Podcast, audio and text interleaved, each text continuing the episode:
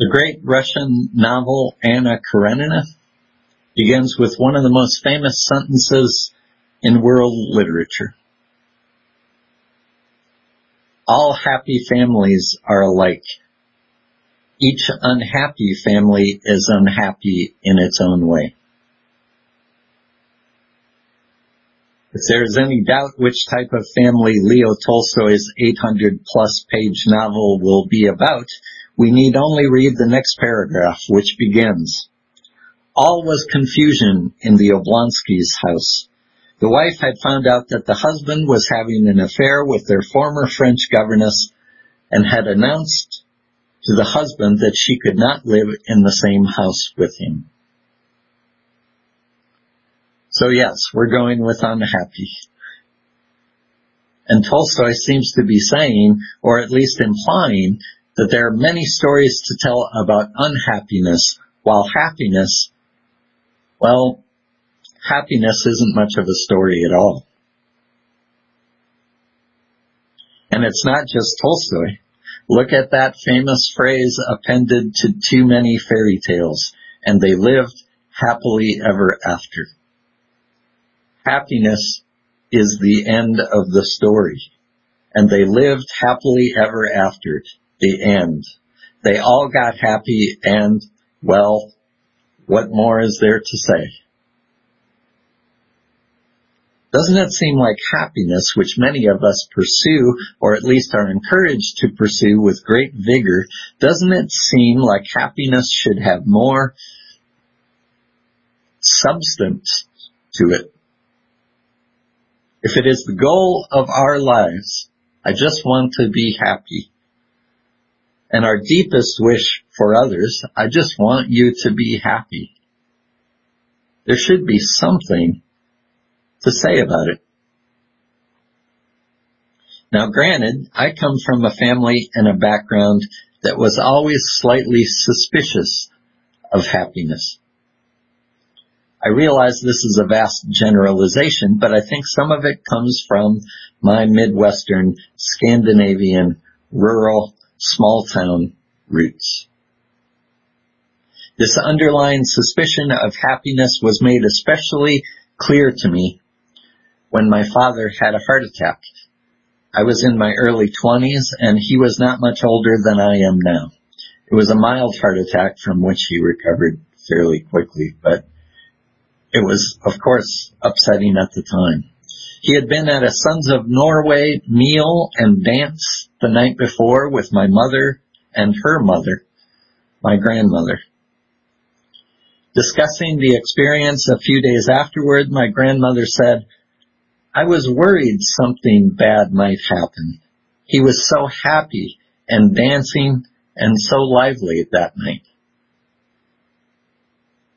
And just to be clear, though my father may have had a beer with dinner, this was not about an alcohol-induced happiness.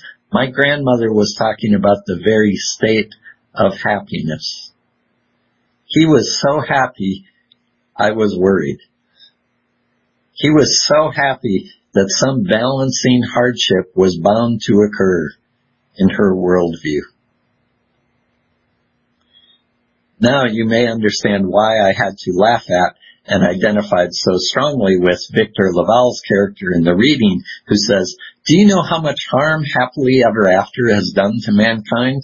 I wish they said something else at the end of those stories instead. They tried to be happy, or eternal happiness is a fruitless pursuit. What do you think? To which the other character replies, you're definitely Norwegian. My grandmother was definitely Norwegian. And it is not that we are a glum or somber people. My family and relatives loved to laugh and laughed a lot around my grandmother's kitchen table. Granted, it was sometimes a dark humor, but what a gift to be able to laugh through even hard times and amid hard things. And though I don't subscribe to my grandmother's particular theology that one should try to moderate the intensity of one's happiness to guard against the responding balancing hardship to follow, I do agree that life is change and that happiness like all emotions and states of being, is transitory. I agree with LaValle's character. There is no such thing as happily ever after, and eternal happiness is a fruitless pursuit. Garrison Keillor, who is famously familiar with the cultural background of which I speak, says, we come from people who brought us up to believe that life is a struggle. And if you should feel really happy, be patient. This will pass. It will pass. Everything does. But this means to me that I can trust that unhappiness too will pass. Novelist William Styron points out in his memoir describing his own struggle with depression that people can put up with a great amount of pain if there is a certainty that it will end, that there will be a break, that things will change. He writes, it is hopelessness even more than pain that crushes the soul. So as much as we may want to grab and hold on to happiness, the fact that our feelings are transitory can actually be seen as a blessing. This, whatever I am feeling, will pass and turn into something else. The other illusion that comes along with happily ever after is the idea that happiness is inextricably tied to circumstances or achievements this happened, and then this happened, and then this happened, and then finally this happened, and so they lived happily ever after. Now listen, favorable circumstances certainly contribute to my sense of well-being, just as unfavorable circumstances challenge it. But I have found within myself a confounding ability to be unhappy or uneasy when all outward signs would suggest that I should be happy and joyful, as well as sometimes feeling happiness or content in the midst of troubling events in my life. I wake up some mornings with a sense of joy or engagement with my life and realize that the day before I had not felt that way and realize also that as far as I can tell, there has been no significant change in my circumstances or in what's going on around me. How to account for this? Something about perspective, chemicals in the body, a good sleep, a focus on gratitude. I don't know for sure. But on those days when I am feeling unhappy or uneasy, I try to remind myself that I have felt that before. And it passed. Further, one of the stories that is told about unhappy people, there's a shout out to Mr. Tolstoy, one of the stories told has to do with the person who does everything and achieves everything that is supposed to and everything they believe will make them happy that will lead to happily ever after. You know the stories. They become famous for their achievements. They defeat a monster, literal or figurative. They become rich, obtaining the proverbial goose that lays the golden egg. They gain power and prestige. They marry the person of their dreams. They do what they are supposed to do to be happy. And yet, alas, they are not happy. Don't get me wrong, circumstances matter. Poverty is real, injustice is real, oppression is real, isolation is real, depression is real, circumstances such as these need to be addressed. But circumstances do not guarantee happiness. And happiness, when it comes, does not last and happily ever after is not real, not only because happiness does not last forever, but also because happily ever after ends the story. And if, as if, as if as Michelle Obama writes, as if at some point you become something and that is the end. In real life, there are no endings. I mean, yes, there are endings, but multiple endings, and each ending holds a beginning, as T.S. Eliot pointed out. What we call a beginning is often the end, and to make an end is to make a beginning. The end is where we start from.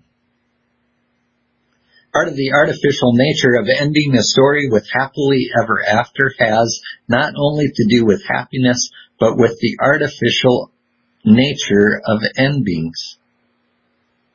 There is no end to the story. Even the end of a person's life does not end the influence they have had on others, does not end whatever kind of legacy they leave behind, does not end the stories of the many people they encountered in their lives, and so the story continues. The end of a story is not really the end of the story, but simply the place where the storyteller or author decides to stop telling the story. I've mentioned before how much I love sequels. Probably one of the reasons I'm a fan of science fiction and mysteries because they abound in multi-volume series of books that continue the story and characters from one book to the next. I love sequels because they seem to capture the reality that no matter where we decide to end a book, the story continues. I reach the end of a novel and no matter how satisfying or moving or engaging the last chapter, the last page, the last paragraph may have been, I enjoy at least entertaining the question for myself, what then? What happened next? Beyond my reading enjoyment, I think our failure to ask these questions in a wider context our tendency to accept artificial endings has real world consequences. I want to echo the question that my Norwegian counterpart from the reading asked. Do you know how much harm happily ever after has done to mankind? We are, for instance, taught history as if endings really existed. Lincoln freed the slaves and they all lived happily ever after. Women were granted the right to vote and they all lived happily ever after. The civil rights movement lasted from this time to this time and the Voting Rights Act was passed and they all lived happily ever after. The labor movement abolished child labor and secured an eight-hour workday, and they all lived happily ever after. The American Disabilities Act was passed, and they all lived happily ever after. The Supreme Court legalized same-sex marriage, and they all lived happily ever after. What happened then? What happened next? We are sold the idea that the stories of these struggles have defined endings. And so many of us, especially white, heterosexual, cisgender, middle class, temporarily able-bodied males, are somewhat befuddled when we find this is not the case.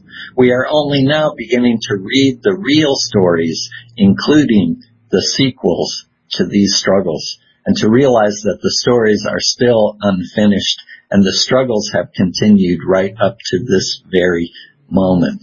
There is no happily ever after. I mean, I'm sorry, but nobody gets married and lives happily ever after. Can I get an amen? Because relationships are hard. It doesn't mean you won't experience happiness, but it does mean your story of challenge and struggle and growth continues. Just as no one finds a congregation and lives happily ever after, community is hard. Covenant takes practice. Doesn't mean you won't experience happiness, but it does mean your story of challenge and struggle and growth continues. No one becomes prosperous or successful or accomplished or free or accepted or liberated or attains any of a number of things that are supposed to bring about happy endings and lives happily ever after because being human is hard. Doesn't mean you won't experience happiness, but it does mean your story of challenge and growth and struggle. It means your story continues. The reason that there are no stories about the happy families in Tolstoy's imagination is because they don't exist. To be described as happy, to be and stay happy, they would have to exist in some sort of freeze frame which has nothing to do with actual existence. As if, to paraphrase Obama, as if at some point they become happy and that is the end. So there's the hard news. We don't get to grab and hold on to happiness once and for all. It is not an achievement or a destination, but rather a grateful realization of our very existence and our connection to others and to life itself. And it can visit us quite beyond our control in many different forms and through many different vehicles and at many different and even unlikely times. This means we can't produce happiness at will. But it also means that it is available. That it exists as a potentiality no matter what we are going through. No matter how hard it, life is. Happiness may be glimpsed even in the struggle.